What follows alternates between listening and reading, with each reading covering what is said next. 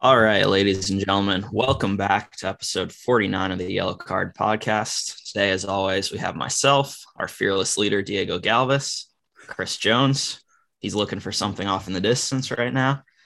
Uh, as always, we are presented by Couch Guy Sports. Make sure you check out the blog, the podcast, the YouTube channel, the Twitch streams. We got all sorts of fun stuff going on there on a daily basis.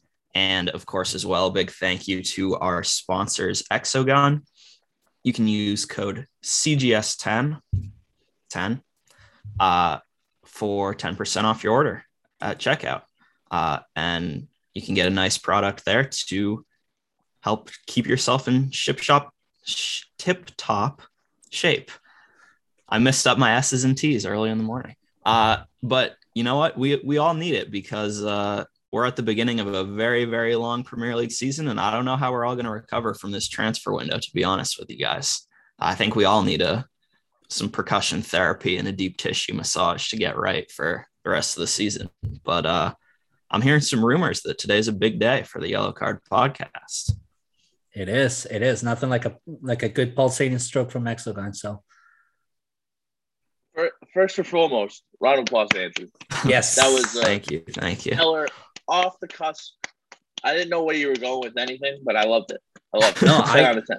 And that was he the best he, introduction. That was the best introduction I've seen for this podcast. It almost felt like Jeopardy.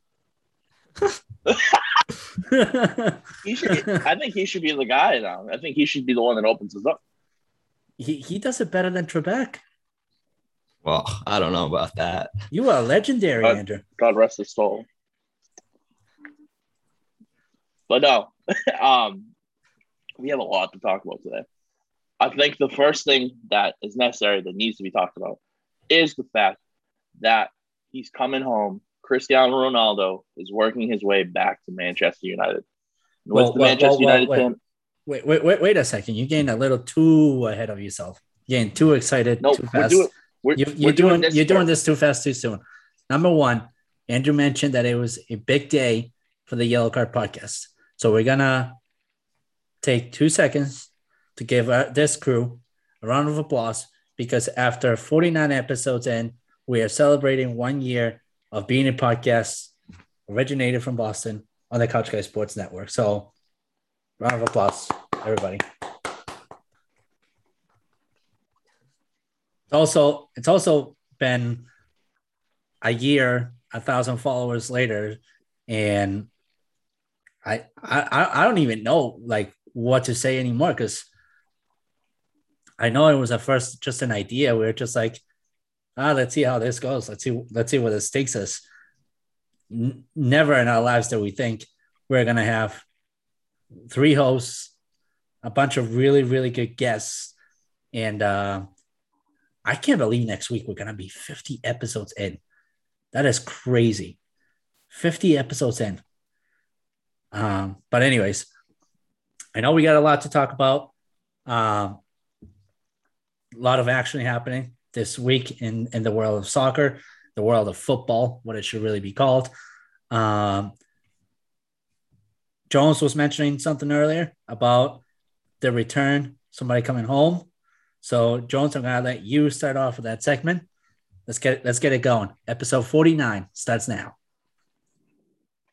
Reload the thing. Reload the thing. Reload reload. it. Reload it. All right, we're back. We're back. We're back. Lots to talk about this week. Again, big shout out to Couch Guy Sports who gave us the chance a year ago today to start covering soccer. And boy, what a ride it's been. This time around, year two, year two, we have had probably one of the best transfer windows of all time. We've seen the transfer window where a month ago, guys like Lionel Messi and Cristiano Ronaldo were staying put. Now, Messi went to PSG. Ronaldo works his way to Manchester United. He's back home in Old Trafford. We have a Manchester United fan here. Texted me about how he was crying yesterday at one point.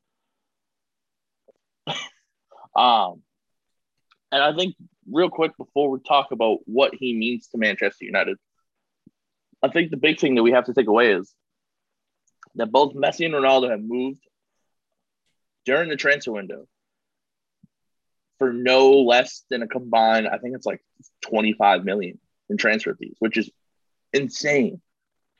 So I'm gonna let the Manchester United guy go first, just because this is his team, and then we'll let the teams like myself and Andrew discuss why we either a don't like it for us, b what it means for Manchester United on the outside looking in, and see what potential could this team actually have now this year, now that they have a bona fide world class striker like Cristiano Ronaldo.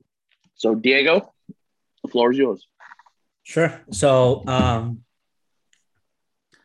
the return of the return of the goat is insane for for Manchester United. Um, I think, you know, in, in, this age group that we're all in, we're all millennials and whatnot. Um, I think that one of the most legendary moments that we have of Ronaldo was the start of his career, uh, his professional career, having arrived to Manchester United after being transferred from um, Sporting Lisbon, which is exactly where Bruno Fernandes was transferred from um, a couple of years ago. Um, here comes this Portuguese guy with um, great attitude, great feet movement, um, just something completely original of his own, completely different uh, from the pace that United had back then. Um, and really, really kind of sent like a virus across the, the club to change its dynamics and its style of game. And where United really came to be uh, a massive powerhouse uh, for for a long while now. Um, Sir Alex Ferguson and, and him a phenomenal relationship that you don't see much happening these days. Um, unfortunately, Ronaldo leaves to Real Madrid, takes on, on on his new roles wherever he goes, develops a career that, you know, nowadays it's arguably one of the greatest of all times, right next to Messi and um, Pele and, and Maradona. Um, you know, and for, for a while now, it seemed like he had been very unhappy with Juventus um, being there. He just he just wasn't wasn't feeling the uh, the ideas behind it. Um, no disrespect to the club because he wrote a very nice um, farewell message yesterday to Juventus. Um, he he is a guy that when he comes into the pitch, he gives it all day in and day out. Um, in fact, he's never pleased with his performances.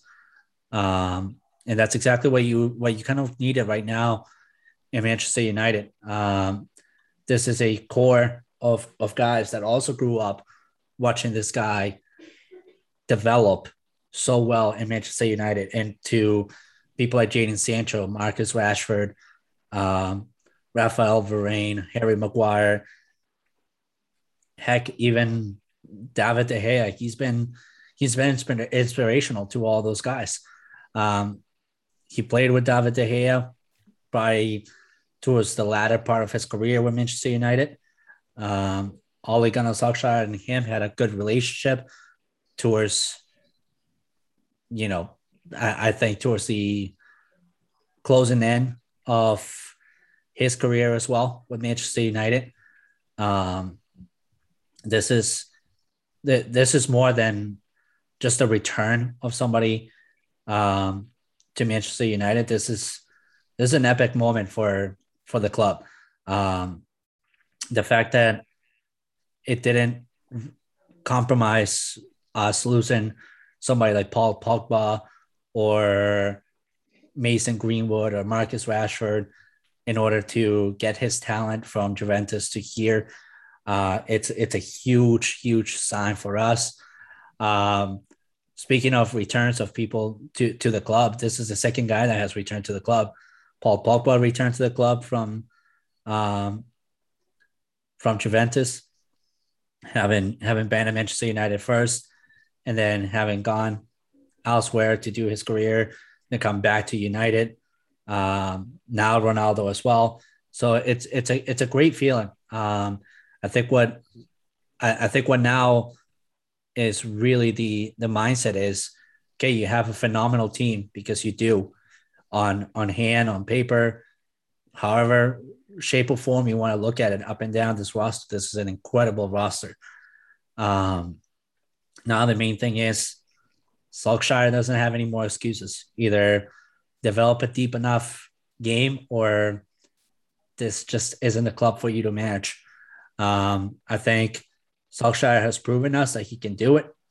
Now, with the leadership of somebody who has had the experience of taking United to Champions League titles, Premier League titles, FA Cup titles, and all that stuff, um, this just adds up to his resume to be able to help this team put it all together and have a really good campaign in 21 22. Um, so it, it's exciting. Um, now I just wonder what number will he wear for Manchester United? That's really all I wonder now. All right. Um, let's get the Everton point of view here. Uh, Mr. Uh, Everton or Magic, what are your what are your thoughts on Cristiano Ronaldo back in Old Trafford? I mean, on the pitch, it's certainly a, a pretty frightening prospect. I mean, uh, I know that Rashford is out for a little while longer at this point, but a front three of Marcus Rashford, Cristiano Ronaldo, and Jadon Sancho is up there with the best front threes in the league without a doubt. Um, I think I think this move might put Man United right up in the thick of things with regards to the title race.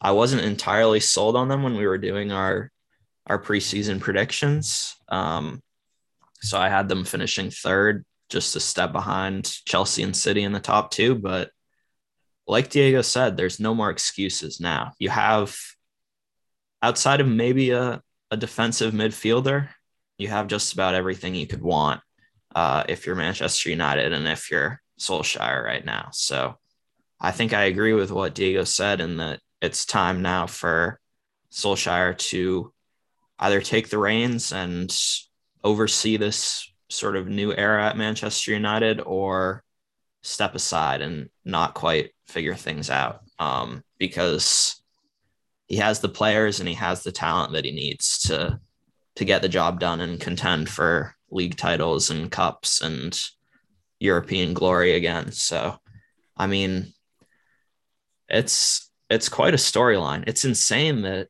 like to think of the fact that Cristiano Ronaldo returning to Manchester United after so many years at Real Madrid and Juventus might not even be the biggest storyline of this transfer window. If you told me that at the beginning, I would have said you're crazy because it's hard to imagine many things bigger than that. But when you have Messi leaving Barcelona for the first time, when you have everything that's gone on in this window, it's it's crazy that it's a part of something bigger rather than the number one storyline without a doubt.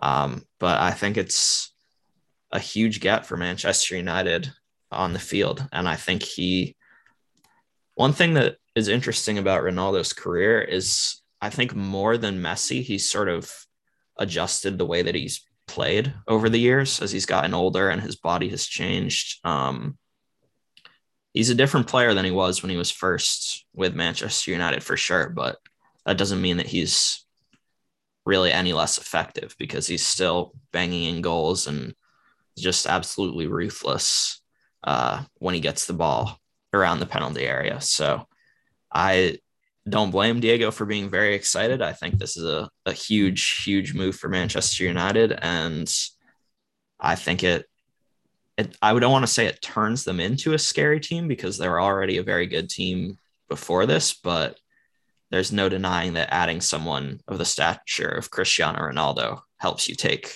huge steps forward, no matter what team you are. So I think my big takeaway from all of this is that, you know, Diego said his happiness in Juventus was not the greatest. And I think him and his agent did a really good job to quote unquote get City involved because he really wanted to come back to Manchester United. I think them getting City involved kind of lit a, a fire under United's team. And they were like, well, we can't let one of the greatest Manchester United players ever go to City. That's not how this works. So I think I think when United heard about the fee that they were that Juventus was just trying to get for him, I think that's a solid get for a team like Manchester United. Like I said, when we talk about the Champions League, I still think this is the team that's going to win the Champions League. And now they just bolstered their offense even better by getting such a talented striker, winger, wherever you want to put him in Cristiano Ronaldo. I think with him playing up front, he's just making guys like Anthony Martial expendable, even more so than he already was. So I think for United, it makes it makes a whole lot of sense for this move, and I think again they're going to be in the talks for um, the Premier League title again this year. But at the same time, I think their focus is going to be too much on the Champions League, which we're going to talk about literally right after this. Um, and I think that if you look at it as a whole, I do see United being a lot better than people think now because getting a guy like this. I think their big thing is if they can add before the, the transfer window ends, if they can add a like a rock solid center defensive mid. excuse me. They can add a rock solid guy to play their center defensive midfield. I think they would be the team to beat easily. I think that's just their their one weak spot in their lineup right now. I mean, it, it is and it isn't because we still have yet to see how Rafael Varane performs uh, with United. He's a he's a great center back. He's had a phenomenal track record with Real Madrid and whatnot. Uh, we just need to see what combination works better. Maybe Varane and Lindelof, or maybe Varane and Maguire. Uh, maybe even Varane and in in um, Bailly, for all we know. Uh, but I, I agree with you. The center back position is still something that is not quite figured out at United. Um, to be quite frankly honest with you, it, it barely ever was. Um, even when back in the day when we had Rio Ferdinand, uh, that defense was really made thanks to Gary Neville. You know, yeah, Rio Ferdinand was solid in the center, but it was Gary Neville that was shutting down the left wing attack left and right.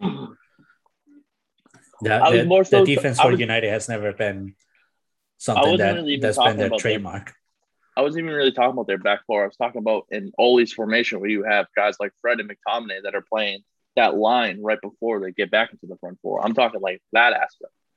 I think for me, I think me from now on you just see a lot of McTominay. But say for me personally, Fred just doesn't move the needle. McTominay, McTominay, I think overall is better and can help you guys in, the, in a in a bigger way.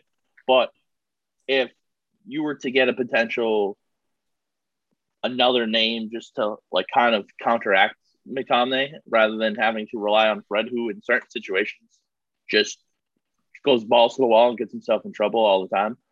I think you guys will be fine. I'm not really worried. Trust me to all the Manchester United fans out there, including the new ones starting uh, as of 2021. This is a good signing for you, and be ready because this team's going to be loaded and ready to go. All right, let's move on to the UCL Champions League. We got the draw the other day, which was dragged out to max capacity. By the way, I want that on the record. It was it was horrendously yep. drawn out. Um, Champions League is out. so what we're going to do is we're going to talk about each group. What we're we're going to talk about where we think each group finishes up. So the first group is Group A, which boy, boy, oh boy, oh boy, there there are two heavyweights in that group, and I can't wait for both of them. So the first first team on it is Manchester City. Then you got PSG. So we're going to see City versus PSG twice in the group stage from September to, to December, which is fantastic to think about. Then you got RB Leipzig and you got Club Bruges. I'm going to start with Andrew here. Andrew, give me your group A, how you think they play out. Okay. Yeah. I think that uh that City PSG matchup is probably the marquee one in the group stage for sure. I'm going to go with Man City number one in this group, winning this group, PSG two, RB Leipzig three, and then Club Bruges four. Shout out to Tajon Buchanan, by the way, moving to Club Bruges in January. Big move for the yep. the Revs winger. But yeah, I see them finishing fourth in this group personally. All right. Diego. All right, so I see Paris Paris Saint Germain uh, first. Um, Man City second, Leipzig third, and Club Group four. Although I wouldn't be surprised because it's RB Leipzig and they have been real good at doing these. If RB Leipzig becomes a problem in this in this group and can potentially knock down Manchester City to third.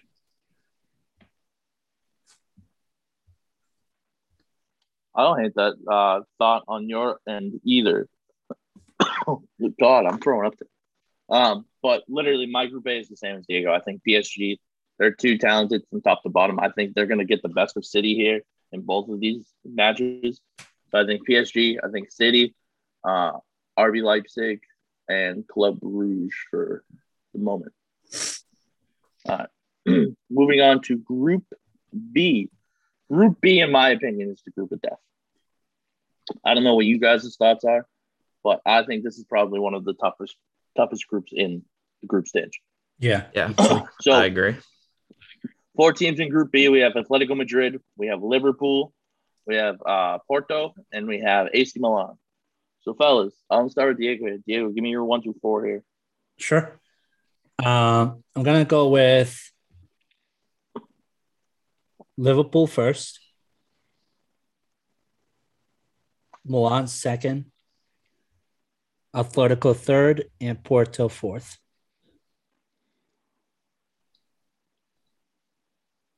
Can I have reasoning behind having AC Milan over Atletico Madrid? I'm um, curious about that. Yeah, so I think AC Milan this year lined up themselves to be a very good um, powerhouse in the Italian league.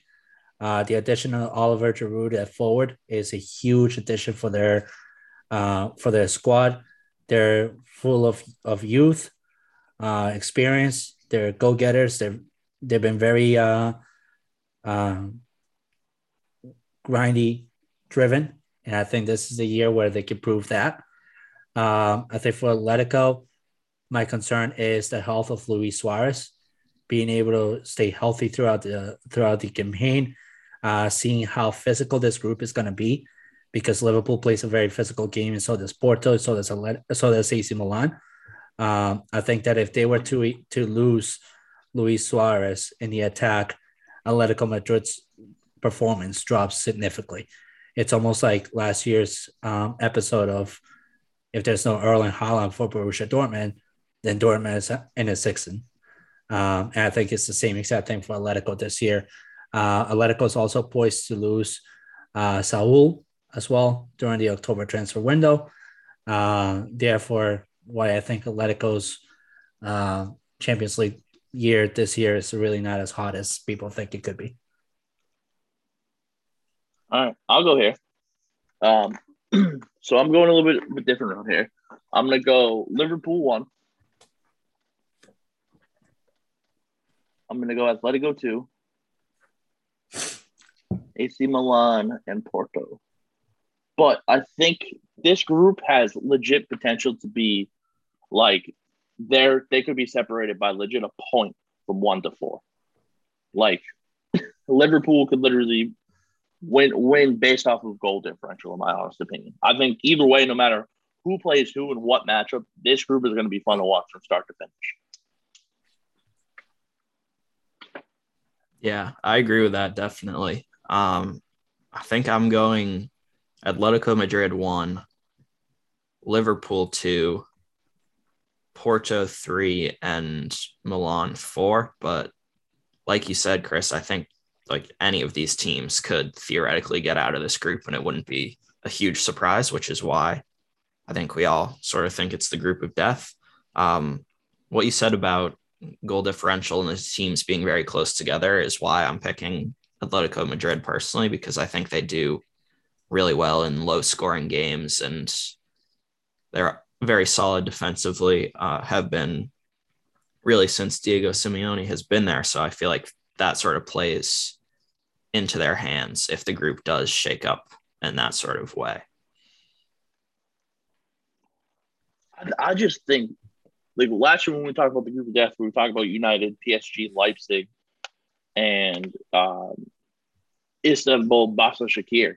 I think this year with the group of death, it's just any any anybody could do it. Like there's no like clear cut potential two that come out of it. You know what I mean? So I think that's where I think it's it's it's better. All right, we got mm-hmm. Group C now. Group C, we got uh, Sporting CP, which is Ronaldo's old team, Bruno Fernandes's old team. We got uh, Borussia Dortmund, Ajax, and Besiktas. Besiktas. Oh, I wanted to say it right. I almost just said Besiktas, like mosquitoes. Oh my god! so I'll go first there. I think we're gonna get Dortmund winning the group. I think we'll. I think it'll look Dortmund, Ajax, Sporting, and however Diego said that to me. The we'll go. We'll go Andrew here. Yeah, I like this group a lot. Actually, it just so happens that Dortmund and Ajax are probably my two favorite teams to watch outside of England. So that's kind of cool that they're in the same group. Um, assuming that Dortmund keep a hold of Erling Haaland through the end of the window, I'm going Dortmund one, Ajax two, Sporting CP three, and Besiktas four. So we have the same order. Um, but I'm very much looking forward to those two Dortmund Ajax matches in this group. Okay. Mr. Mr. Galvis. I'm gonna go on a different route here. Um, I'm gonna go Ajax first, Sporting second, Ooh. Besiktas third, Oh, and Dortmund fourth. I think Dortmund's financial crisis continues to be a major issue for that club. Um, I don't think their manager fully is prepared to develop the talent that needs to be developed at Borussia Dortmund to be competitive as they need to be. Um, and therefore, while we could see Erling Haaland actually leave come October, especially as they are scrambling for funds uh, to be able to, if he if he wants to stick around to in Dortmund until 2022, until the end of 2022, they have no way of paying him during the summer. Um, and so therefore, Haaland will probably become a player somewhere else come October window. Without Haaland, they don't really have that many strikers. Uh, Marco Marco Reus is not the same anymore. Uh, Jude Bellingham can only do so much. They don't. They no longer have Jadon Sancho, uh, and their defense is shaky at best. Um, therefore, I don't really think Dortmund is going to be as much as we saw them be last year. Um, and then meanwhile, though, Besiktas has been a really, really good Turkish club. Every single time that they have fought in the Champions League, they have always been a pest. And this is probably their best group stage draw that they have gotten, um, where they realistically have a chance to compete. And I think this is the year we see them competing. Uh, Sporting, on the other hand, has been a club that develops a lot of great talent. As you mentioned, Bruno Fernandes, Cristiano Ronaldo, uh, Nani, that's another one as well that came out, out of out of Sporting. Uh, the, the, the team there is phenomenal.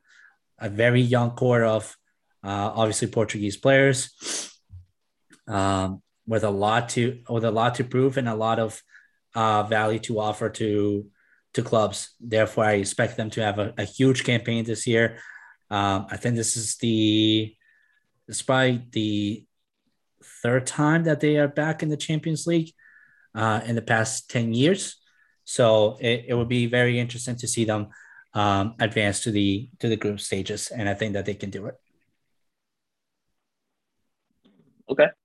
Um, moving on to Group D, which is basically a reunion from Group D of last year which is it really I was funny. Yeah. Uh, obviously, besides uh, Gladbach, which went to Twitter and, and said, "So we didn't get invited to the, the reunion group this year," which was, that was, that was hilarious. by the way. Yeah. Uh, so Inter Milan, Real Madrid, Shakhtar Donetsk, and then for the first time ever, a team from Moldova is in the Champions League. We have Sheriff. So I'm gonna start with so A, B, C, D. Fasciano. All right. Um, to be honest with you, I have some questions about the two the two big dogs in this group right now. Inter, we obviously all know the the financial difficulties that they had this summer. It's the reason Antonio Conte left. It's the reason they sold star players like Romelu Lukaku. So there's there's no denying that they're not the same Inter team that they were a season ago. Now that doesn't mean they won't be good this season, but they just aren't the same exact team that they were a season ago. Um, so it'll be interesting to see how they, whether or not they can click into gear in time uh, for the Champions League matches. Then Real Madrid, we're all still wondering whether or not Kylian Mbappe is going there. If he is, it's a huge get, and he strengthens the team a ton without a doubt. If not, I don't. I'm not entirely sure who their who their main man is. Um, there's a couple different candidates I think that you could make an argument for, whether it's Luka Modric or Karim Benzema. Um, or the ghost of Eden Hazard. Or exactly. Um, but I think that getting someone like Mbappe could really help bring them back up a level um, and give them that sort of figurehead type of player. Um, so because of that, I th- I think that one of those two teams will not make it through. And what I'm thinking at this point in time is Real Madrid is going to get things in order enough to win the group. I'm going to go with Shakhtar Donetsk second to get out of this group.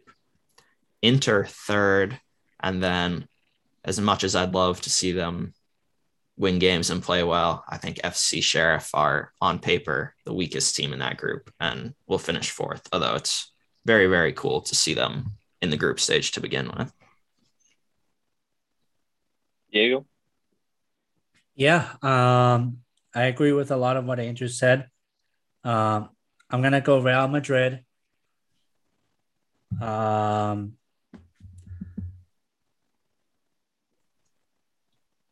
I'm gonna go Shakhtar Donetsk as well. Yeah, I'm gonna go. I'm gonna go Inter and then Sheriff as well.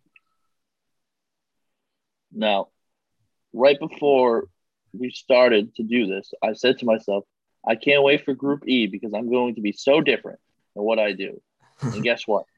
I'm not different because my co-host fucking agree with me. so Real Madrid kicking it off, Shakhtar Donetsk. We saw what they could do last year in the Champions League, especially against a team like Real Madrid when they were down a lot of guys due to COVID. Inter Milan, they just in the Champions League, Inter Milan just doesn't ever take that step forward. And I think that's, uh, again, more of the same that we see this year. And we'll see how bad their offense is going to need Romelu Lukaku in situations like this. And then obviously Sheriff from Moldova. Hopefully we see them back here soon again. All right, moving to Group E. Bayern Munich, Barcelona, Benfica, Dynamo Kiev. Start with Diego here. All right. Um, I'm going to go Barcelona first. Benfica second. Whoa.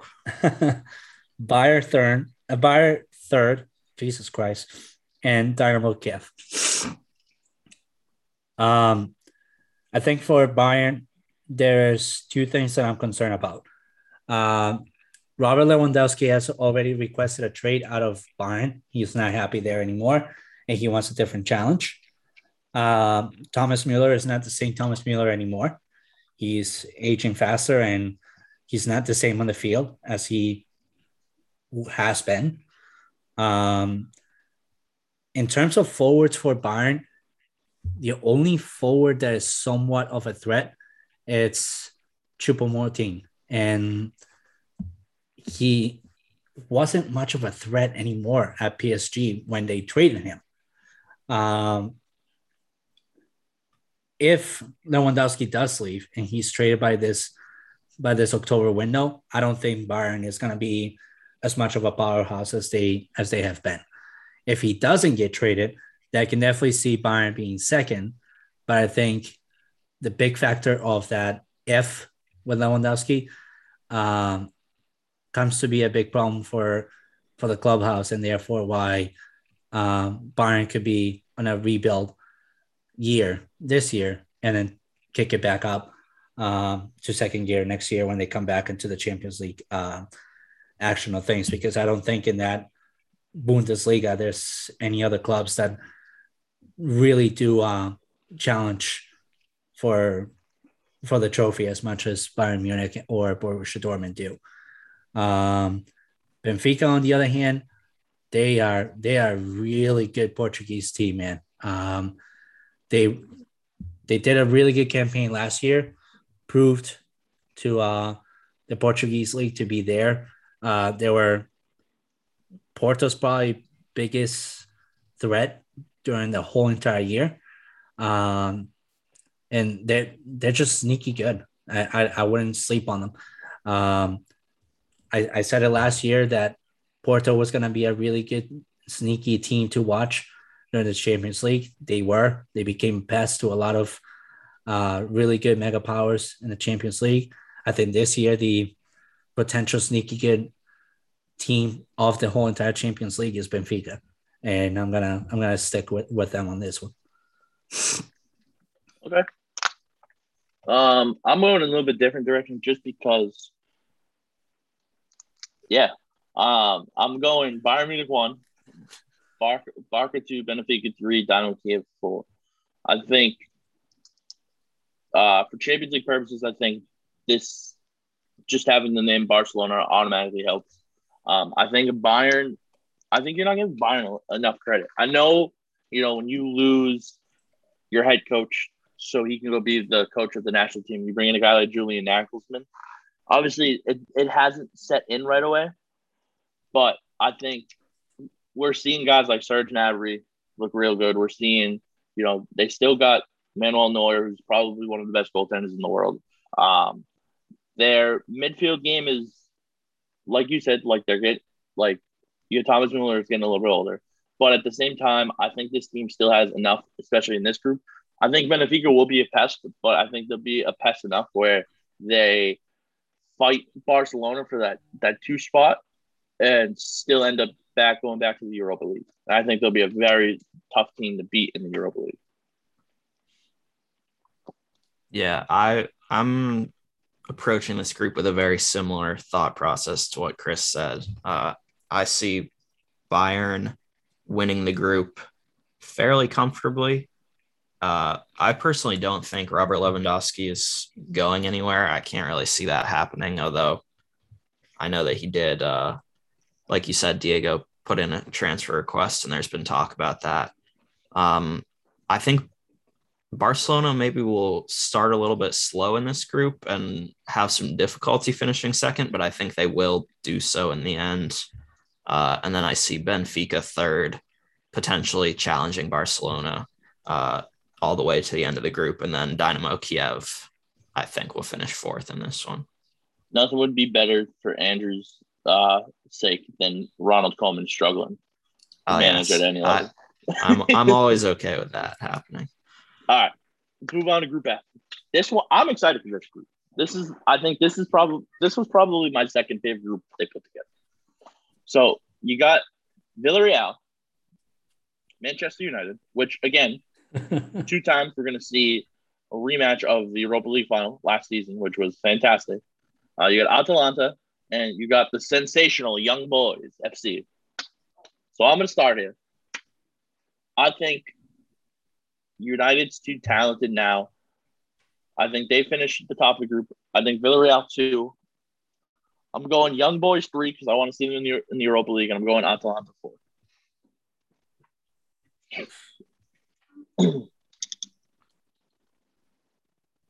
Is it Tatiana, sorry. Okay. yeah, Tatiana, uh, go right on. There, there's yeah. an order to this. Come on. I I also think Manchester United should win this group. Um, in my mind, it's between Atalanta and Villarreal for that second spot. I think I'm going to go with Villarreal. Um, Disrespecting young boys like that. I know. Uh, and yeah, then I'll, I'll put Atalanta three, Young Boys four. Although you can't not root for them with such an excellent name. But yeah, I think they're going to finish fourth.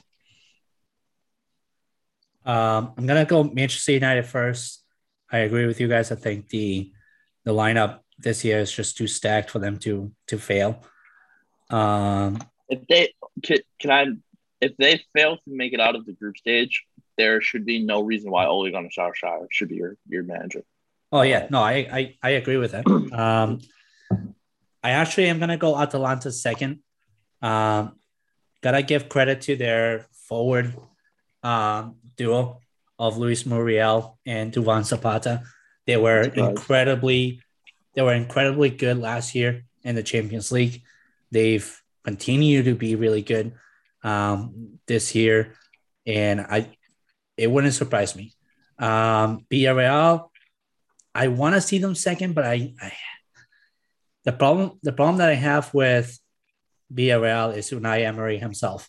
He has, he has these these seasons with teams where there is one really good year of management and there is about two to three of just his anger getting to him when things don't go right. And this is one of those groups that is very challenging where for any of these clubs, things might not go right along the path. And should that be the case for Unai Emery, I think whatever chemistry he built last year with his team crashes and burns, and it becomes a problem for him to end up in the Europa League, uh, which wouldn't be bad considering that they won it last year. Um, but I just don't think. I, I, it could also it could also be one of those case scenarios where Villarreal could just completely crash and burn, and actually Young Boys goes to the Europa League, and Villarreal just misses the boat. Um, but I'm gonna go Villarreal third, and I'm gonna go Young Boys fourth disrespecting young boys, man. God damn. All right, move on to Group G. Uh, we got um, the Ligue 1 winners from last season, Lille. Uh, we got Sevilla, we got Salzburg, and we have Wolfsburg. Bastian. This is sorry a, I gave you such a such a group to start on. Yeah, I know. This is a this is an interesting one. Um, it's a it's I wouldn't call it a group of death, but it's definitely another one where I don't think it would necessarily be a huge shock if any of these four teams advanced. Um, I personally think Sevilla will win this group. I think on paper they're the best team in the group. Um, number two, I'm gonna go with RB Salzburg, led by Brenden Aaronson. I think they'll have a a decent Champions League group stage in advance. Um, I think Wolfsburg will finish third. I'm I know Lille had a good season last year, but I'm not really sold on them to be honest. I if I recall correctly, I don't think they performed too well in Europe last season either. Um, so I think they're going to finish fourth in this group. Uh, but Sevilla and Salzburg to finish first and second in advance. You think Lille is going to finish last in the group? Yeah, yeah. Okay. Wolfsburg third and Lille fourth. All right. Uh, Diego. Uh, give me just one second here. Why, why don't you go? Because I, I got. You want me to go? Yeah, I gotta look into you, something. Get a brain fart. Yeah, yeah. All right. Uh, so my number one in the group is obviously Sevilla again. I agree with Andrew here. I think they're the better team out of everything that's going on right now in this group. I think Wolfsburg is going to finish two. I think we've seen them slowly turn into a solid team overall, and I think in this group, um, they're the second best team in this group, and I think they finish that way. I think Lille is going to be three, and then Salzburg four. All right. I'm going to go with Sevilla first, Lille second, Wolfsburg, and then Salzburg. I, I like how all over the place you are with this group. Yeah, it's a tough one to call. Well, with right. with Lille, you just simply can't forget about um, Bamba. You can't forget about um, their forwards, Yilmaz and and uh, David. Like they they're really good. They still uh, have um what's his face? Yeah, Fonte on on there, who is a really good center back. Um, I think they still have Renato Sanches as part of the lineup, which. Mm-hmm Renato Sanches as it is. He he was incredible in the Euro 2020 and the level of, of performance that he's been at is just been amazing. No, um, for whatever reason, I thought they had Victor o- Osimhen still on that team. No, they do not. No, he's playing in Napoli. Yeah. Okay. All so, right, let's move, in, moving to Group H, we have Chelsea, the reigning winners of the Champions League. We have Juventus, we have Zenit, and we have Malmo from Norway, Sweden. Sweden. Oh, Sweden. That's right. Yeah. Uh, Diego, I'm gonna let you start here. I mean, this is this is easy. Um, it's gonna go Chelsea, Juventus, Malmo, and Zen and Zenit, or Zenit, however you call them. Then Chelsea just got the easiest group of the whole entire Champions League. To be honest with you, you got you going Malmo over Zenit? Yes. Well, I'm going Zenit over Malmo for the third spot. But no, Chelsea and Juventus one two. Zenit, Malmo for me. Uh, Chelsea again. This is probably one of the the better groups for them because you play a who I think Juventus is going to play them tough. Don't get me wrong. Um, even without even losing Cristiano Ronaldo, I think Massimiliano Allegri will have this team ready. And they just picked up a new signing today. Andrew, little yes, Moise Kean to Juventus. Yeah. That's yeah. official. Moise Kean is a, is going to be a player on Juventus now. Italia's so moist on it. That's a big. That's a that's a big ad for them up front. Um, so I think Juventus is going to play them tough, but I think they end up in their best interest. It might be better for them to end up two because you might be able to get um, a team like ooh, like Sevilla, who I think they could beat that wins the group. I think they could beat like if they played like Dortmund or somebody like that who wins the group. I think they could they can beat them and move on. So I think it might be in their better interest to finish second in this. Bastiano, you're the last one that's going to be talking about the group stage, and then we have two quick things to talk about, and then we're down episode yeah. 49. Uh, once again, we're thinking on a very similar page, Chris, because I also have Chelsea one, Juventus two. I think Chelsea and Juventus should both beat Malmo and Zenit twice each in theory. Uh, so it'll just come down to the games between them, and I think Chelsea has the edge there. And then I'm going Zenit St. Petersburg third and Malmo, unfortunately, fourth. Malmo, Zenit, Juventus, Chelsea. I think we got some big uh some big Champions League campaigns lined up for our USMNT guys. Weston McKennie, Brenden Aaronson, Gio Reyna.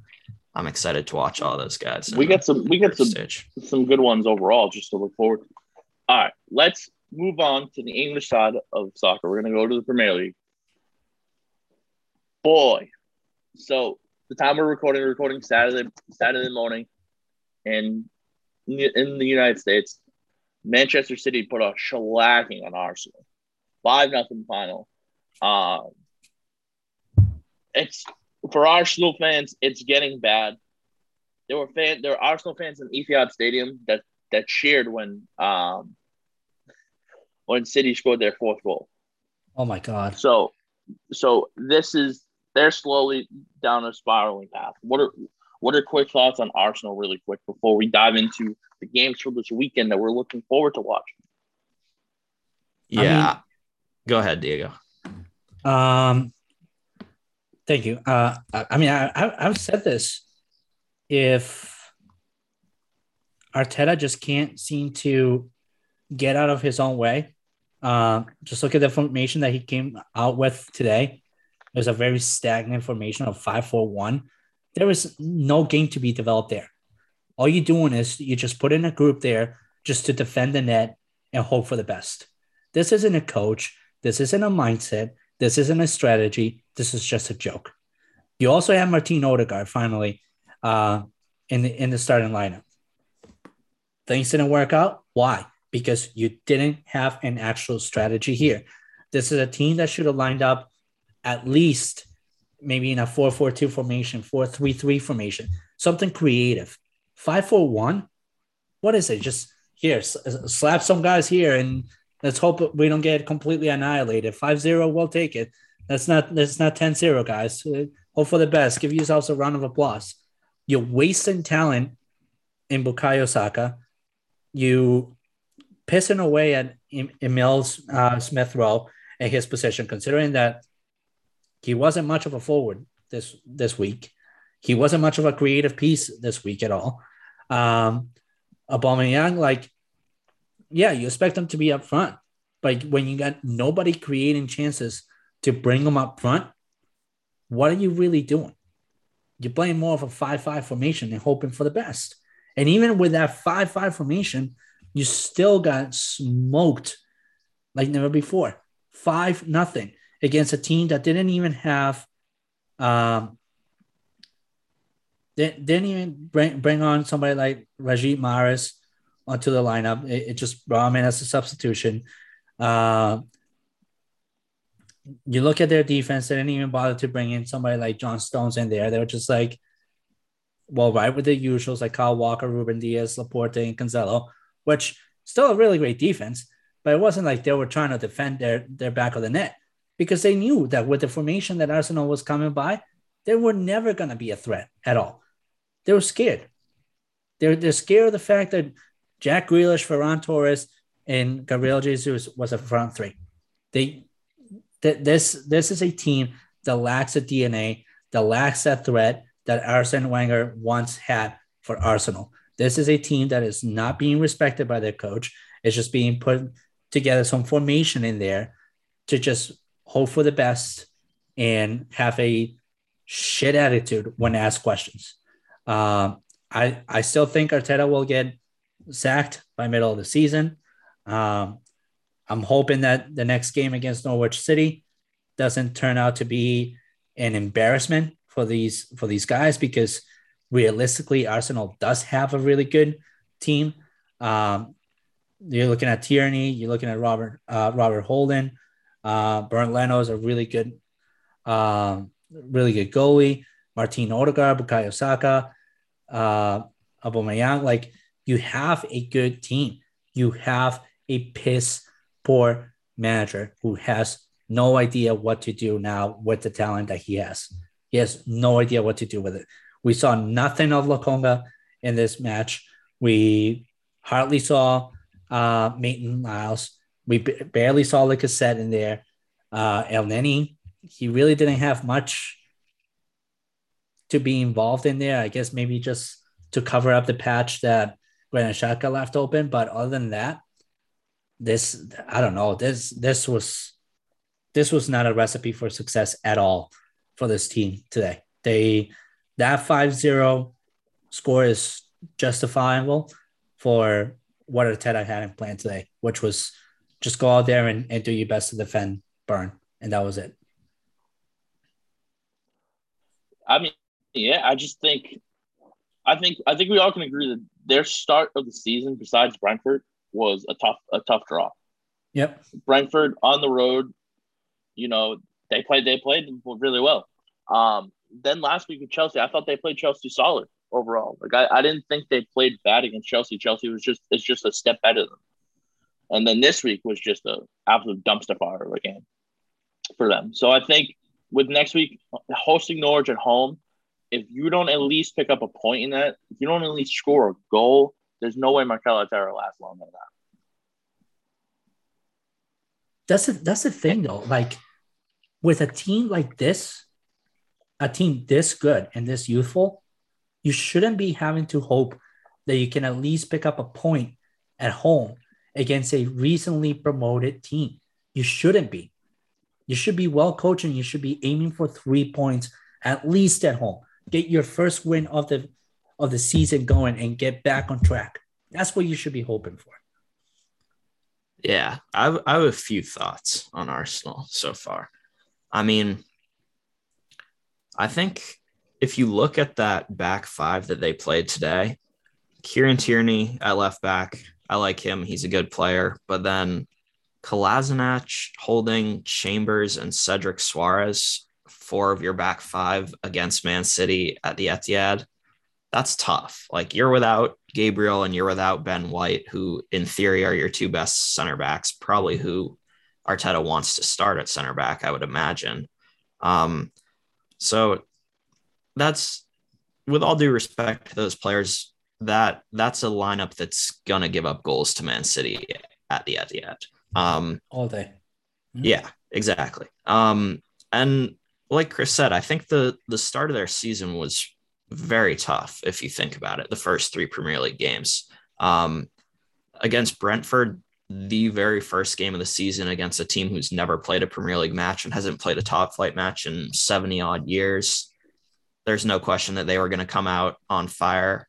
Um, so I think that would have been a tough, a tough match for anyone really in the league.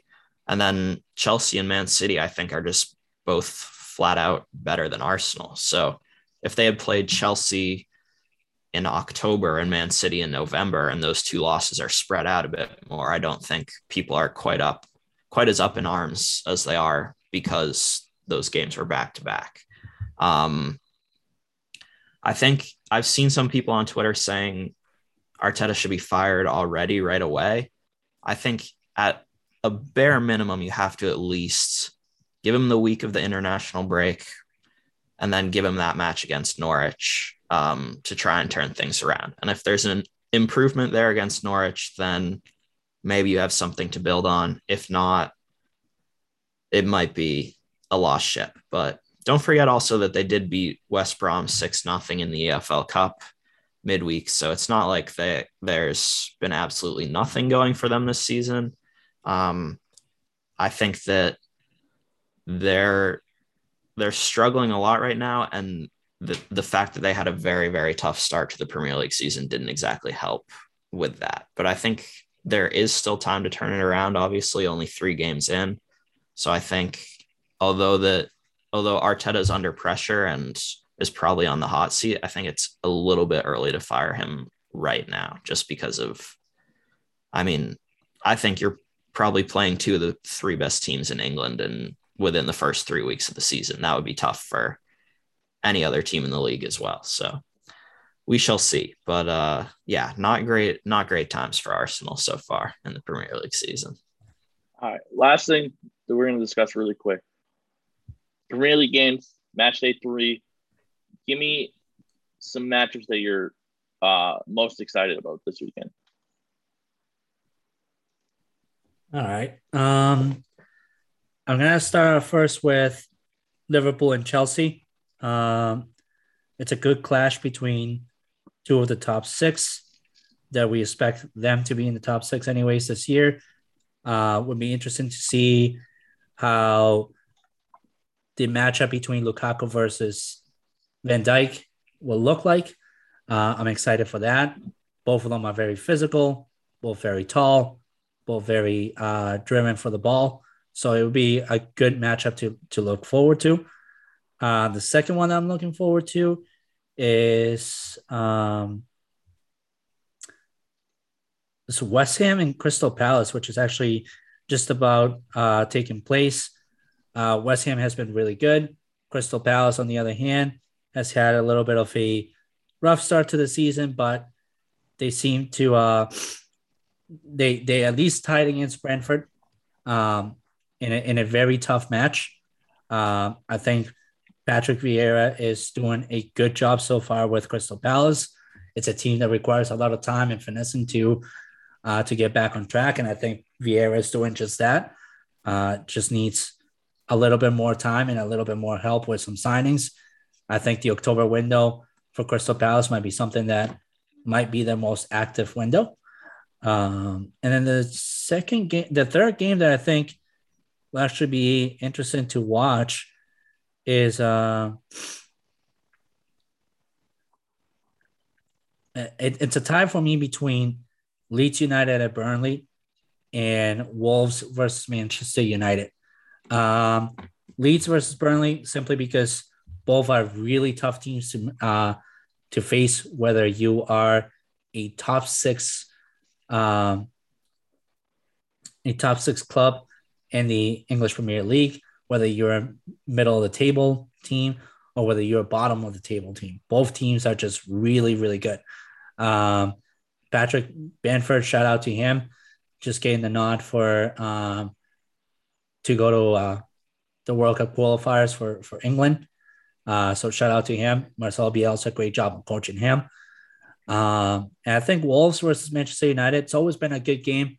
Um, expect it to be a good game as well. Um, I expect to see actually Raphael Varane here, and hence why I picked it as um, as a potential match to be a really good match this week. All right, I'm gonna go really quick here. Um, I think my games to watch for obviously Liverpool, Chelsea. We talked about. Uh, Wolves and Man United's a good one because if United either win or draw, they set the record for most consecutive English uh, league games where they're unbeaten. So they're they tied the record last week at 27. If they get it today, tomorrow it'll be 28 total. Um, and then the other matchup I'm curious about is I'm curious to see how Brighton and Everton play. Brighton has started the season off very well. Everton the same. Um, would love to see Everton pull pull that one out. Everton is rumored to uh to be getting Luis Diaz from Porto as well. Yeah, which that is, would be nice. But send, but the the rumor is they're sending uh James back with it. Yeah, which is a slap in the face for James Rodriguez. Yeah, I mean, if it's not going to work out here, he might as well go somewhere where he can play in the Champions League, I guess, at least. Um, hey, him going back to Porto, it's a beautiful fairy tale because he, yeah. he was incredible for Porto when he played right. there. Yeah, no, I mean, sounds like there could be a couple different uh, moves that Everton are making before the deadline. Like you already said, Chris Moise Kean going to Juventus as well. But um, my three games, I think I would go with Aston Villa and Brentford. I think that's a fun matchup on paper. Both of those teams have already be, been involved in some exciting matches so far this season. Um, Norwich and Leicester is a pretty interesting one too. I think we're still sort of waiting to see how Norwich are going to fare. They had two very very tough matches to start the season against Liverpool and Man City, um, and it's another another tough test against a good Leicester team. Um, and then I think I would go with Wolves and Man United as well. Wolves also, I think we're still sort of trying to figure out what they're all about with the new manager, new direction. Um, they're they're still looking for their first Premier League win uh, at home against Man United, who is sure to be flying high. I would think in this one, given the the big addition of Ronaldo, whether or not he plays. Um, so I think that could potentially be an exciting match as well. And then, of course, Liverpool and Chelsea, which we discussed, is a big, big matchup as well this week. Well, uh, real quick before before we start recording, stop recording. Um, Leicester City's already scored within the first ten minutes. They're up one nothing over Norwich, and Brentford has scored within the first ten minutes, and they're up one nothing over Aston Villa. Wow! So, early with action. That being said, from all of us here at the Yellow Card Podcast, shout out to our friends at EXOGUN again. Make sure exogun.com code CGS10. Andrew, show me the 10 hands. 10. 10 for 10% off. Um, thank you again to Couch Guy Sports. Happy birthday to the Yellow Card podcast again. And we will see you guys next week for episode 50, episode 50 of this podcast. Can't believe it. That's right.